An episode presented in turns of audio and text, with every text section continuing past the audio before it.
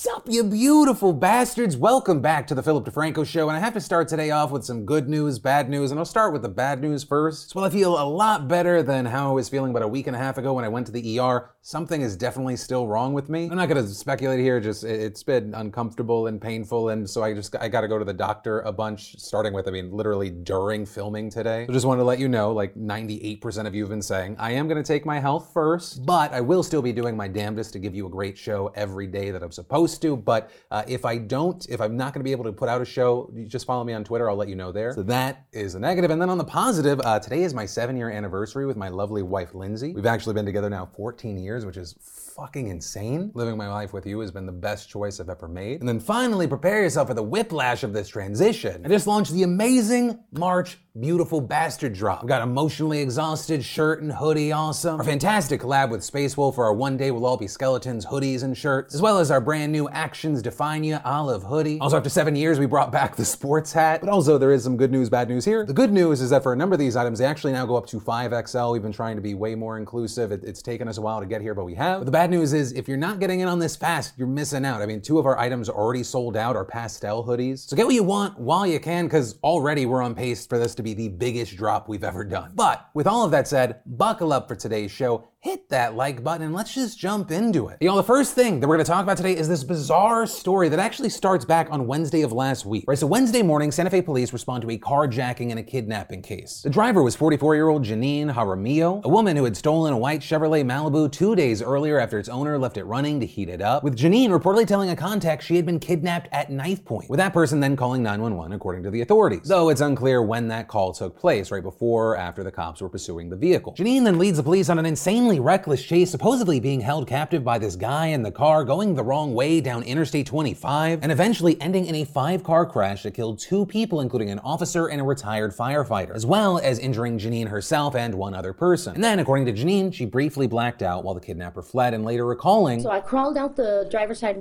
uh, window. I fell to the ground and I seen the police. I looked up and there was the police, and I just ran for my life and I was screaming, "Help me!" Like you know um, I'm crying, I'm hysterical, and I'm in shock. And with all this saying, the entire ordeal started when she and a man she briefly dated were at an apartment and he refused to take her home, so she screamed for help. A neighbor then called 911 and the man took her away in the car. This absolutely horrifying, scary story, and of the men she dates, uh, Janine said, My life has been uh, pretty rough lately. I mean, I haven't had the best. Uh, choices i haven't made the best choices in relationships at all lately and it seems like I'm just gonna be sing- uh, stay single because this is uh, too much. Then, almost immediately, you had people suspicious because, as it turns out, she did nearly identical shit back in September and October. According to the police in those court records, lying about boyfriends being involved in crimes that she committed. And get this, one of those incidents was her claiming that she was held at knife point during a police chase. With that, investigators never found boyfriends back then, and the one that they actually did track down was quickly determined to be innocent. There were also other red flags that popped up, such as the key to the car that Janine left in the police cruiser that she was held in or the DNA all over the airbag, an officer witnessing only one female driver at the scene, and the fact that the car's event data recorder only showed one occupant. And so now Janine has been arrested and faces charges of first degree murder by vehicle, receiving a stolen vehicle, fleeing law enforcement, and tampering with evidence. With Janine facing 30 years to life just from the murder charge alone. And all of that is why Janine is our douchebag of the day. And then in entertainment news, we had the Batman making headlines for a number of different reasons. The first being while the movie's gotten very good reviews, audiences are liking it so far one audience in Austin got an objectively more exciting theater experience than anyone else. With that audience reportedly getting a true 4D experience because someone released a bat into the crowd, with a theater representative telling a local outlet the bat was brought in by someone as a prank, with one viewer saying the management had to pause the movie and make multiple attempts to get the bat out. That didn't work, and so animal control had to be contacted. And while everyone was offered a refund, most people ended up just staying to watch the film, bat and all. Then one of the other headlines is this has been a massive box office success. The Batman raking in $134 million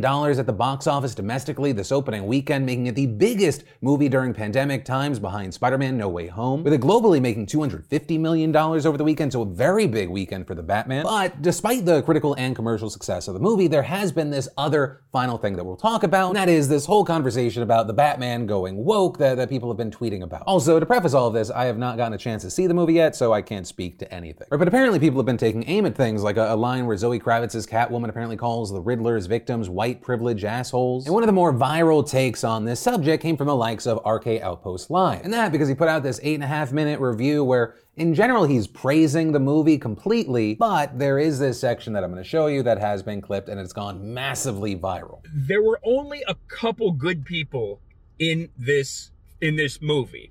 Uh, you had Bruce Wayne, Batman, and you had Alfred. Those are the only two good white people. Um, the rest of the really the three other major players that I would consider like overall like moral good people were, you know, you had Jim Gordon, who's black in this. You had Catwoman, who's not white in this. And then you had the mayor, who's a black woman. Again, very much on the nose for current day Hollywood. Did not like that. Took a couple, took a little bit uh, off the score for me, to be honest. Overall, my experience with it is an 8 out of 10. A take that if you scrub through the internet, some people do agree with, but has also been widely mocked by a lot of people. Even seemingly parodied by some creators like Chris Ray Gun. I just don't understand uh, why there are so many black people in this movie. Like, I don't get that woman's all black. Uh, uh, Commissioner Gordon's all black. Uh, there's a black woman mayor, which is literally impossible. Don't know why they would that takes me right out of the film. And this also isn't the only way that race is being brought up when discussing the Batman right now. Because on the other side of things, you have Zoe Kravitz recently doing an interview with The Guardian where she said that she actually wanted to audition for The Dark Knight Rises, but was told she was too urban for the role. And with that, saying she doesn't know if it came from director Christopher Nolan, suggesting that it probably came from someone working in casting, but adding, being a woman of color and being an actor and being told at that time that I wasn't able to read because of the color of my skin and the word urban being thrown around like that, that was what was really hard about that moment. Right, so while you have some people complaining about a diverse cast, you also have the story of this actress in this movie previously unable to break into this universe because of her race. But with all of this, I would like to pass the question off to you. For those of you that have seen the movie, what were your thoughts? One, on the movie in general, and two, on this kind of micro argument that's happening regarding the, the movie being woke or not. But from that, I want to take a second to thank the fantastic sponsor of today's show, Raycon. Raycon's wireless earbuds give you amazing audio quality wherever you go. I use mine when listening to podcasts, Zoom calls, riding my bike, just when I want to wind down. And they're co-founded by audio engineers and some of the music industry's elite who are designing premium wireless audio for half the price without compromise and an incredible customer experience from start to finish. Raycon's everyday earbuds feel so comfortable with optimized gel tips for the perfect noise isolating in-ear fit, so they won't budge and really, I know they will not budge, trust me. Plus, they're available in five stylish colors, they sound great, 32 hour battery life for 8 hours of playtime, seamless Bluetooth pairing,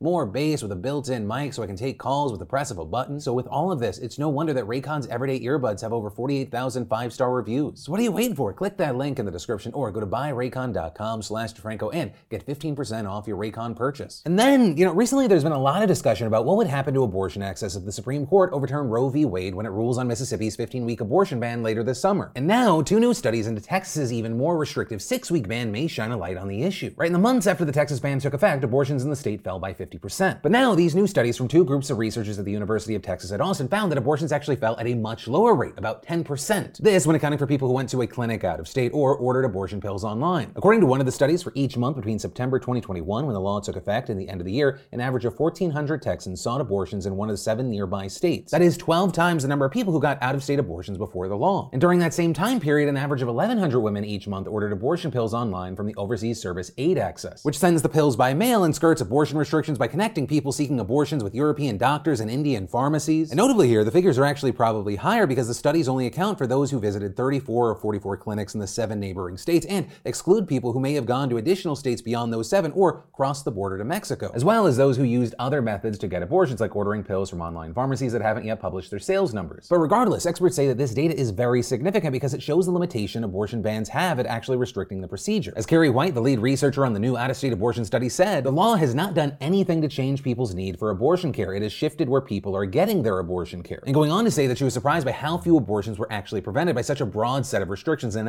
adding, the numbers are way bigger than we expected. It's pretty astounding. But still, this is not impacting everyone the same. A wide range of research has continuously found that abortion restrictions disproportionately impact lower income people and minority groups. Right? It affects people who can't afford to travel to another state, take time off of work, or pay for the necessary childcare, lodging, and transportation in addition to the procedure. And beyond that, if Roe is overturned, the same patterns these studies found in Texas may not hold true nationally because abortion access would be even harder to get once more states impose restrictions. Right? Because remember, according to reports, between 21 and 26 states are expected to ban or at at least massively restrict abortion access if the Supreme Court allows it. And with many of those states concentrated in the same region like the South, it would be much more difficult for people seeking abortions to travel to neighboring states. But for now, that's what we know, and we'll have to wait to see how the SCOTUS ruling plays out. And then, of course, today we need to end with Russia and Ukraine. Right, so looking at the big picture, it seems that Russia has shifted some of its priorities and is looking to secure major cities along the coast. That said, though, it doesn't mean that other major cities like Kharkiv and Kiev haven't received their share of shelling. As far as numbers, the death toll on both sides continues to rise, with the UN confirming at least 406 civilian deaths and estimating that as more information becomes available, that number will rise. Russia also seemingly can't stop losing war material with reports every day of Ukraine destroying entire columns of trucks and tanks, or that an ever increasing number of helicopters and planes are shot down. Then, one of the most outrageous pieces of news from over the weekend has been Russia's failure to follow its own set of ceasefires. Right in various combat zones, Russian commanders agreed to ceasefires to allow humanitarian corridors to be set up in order for civilians to escape the fighting. But in many places, those corridors were quickly closed and led to Russian attacks against those trying to flee. And this song and dance happened multiple times,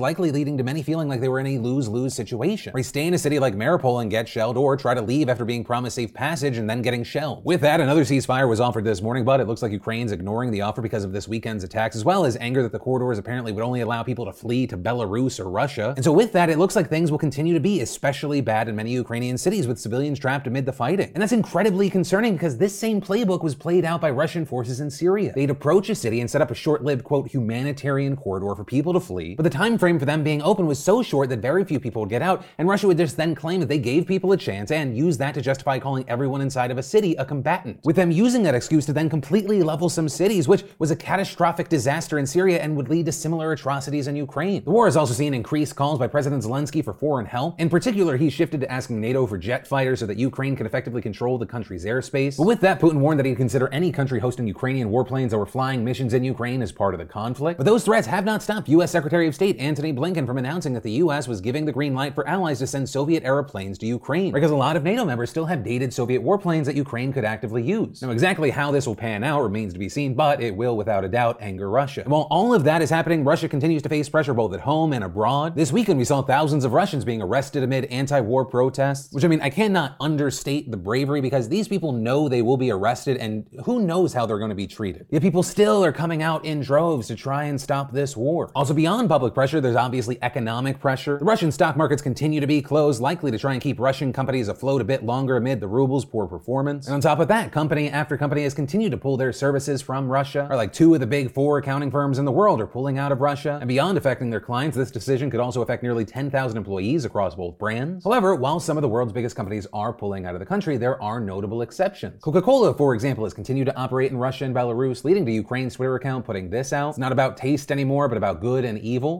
Coca-Cola chose the latter. Pepsi, time for your counterattack is now. But notably, Pepsi has also made no indication that it would stop working in Russia. Though they aren't the only two brands facing immense pressure over this issue right now. With there now being calls to boycott McDonald's because of its decision to continue providing subpar burgers to Russians. And beyond all of that, Russia and Ukraine have held a third round of talks, although it's unclear just how much can actually come from this. And that because Putin says that this war will end when Kyiv surrenders and promises that Donbass and Crimea will be recognized and that Ukraine take an oath of neutrality. But at least right now, that doesn't look like it's going to happen. Those are things that are non-starters for Ukraine. And so with all of that, even though the war seems like a fairly localized thing right now, it may also lead to major issues in far-off parts of the globe. Right? Ukraine announced that it would stop shipping wheat and other foodstuffs, which as it turns out, Ukraine and Russia together supply a huge chunk of the world's wheat supply. Like Ukraine's nickname is literally Europe's breadbasket, but in reality, it's most of the world's breadbasket. So for places like Lebanon, Egypt, and Yemen, this sudden shortage is expected to lead to possible famines, especially among the poor who heavily rely on cheap grains from Ukraine. Also, it's not just wheat that's going to be in short supply. The war is also helping drive gas prices to near record highs across the globe. Here in the US, the national average for a gallon of regular gas hit just over $4 yesterday, according to AAA. That's an increase of 45 cents over the last week alone, and gas prices are now just pennies away from surpassing the all-time high from July of 2008, when the average price hit just over $4.11 a gallon. And remember, that's just the national average. Some places are already seeing higher prices, such as California. The state average is now just a little over $5.28. I mean, hell, I passed a gas station over the weekend that had over $7 prices. And this spike in gas prices comes as the war continues to rattle energy markets all over the world, in large because Russia is a major oil supplier, providing 10% of the world's oil and over a third of all natural gas consumed in the EU. And very notably here, while many Western leaders have imposed sanctions on Russia, those restrictions have largely created carve outs for Russia's energy trade. But despite that, the market has been self sanctioning, right? Refiners, shippers, banks, and other institutions that deal with oil have stopped buying it from Russia because it's not worth the trouble. Meanwhile, Ukrainian leaders are asking other countries to just stop buying Russian oil altogether, and U.S. politicians on both sides of the aisle have begun to echo those calls. Last week, a group of Republican senators senators introduced a bill to ban the U.S. purchase of Russian oil, and House Speaker Nancy Pelosi voiced support for the move. On top of that, Secretary of State Antony Blinken just yesterday said that the U.S. is in very active discussions with European allies about banning Russian oil imports. A situation so concerning and dire, the king of batteries, Elon Musk himself, saying, We need to increase oil right now. But for now, that is where we are as we continue to wait and see what happens with all this chaos. But ultimately, that is where that story and today's show ends. As always, thank you for watching and supporting. Also, before I forget, remember to get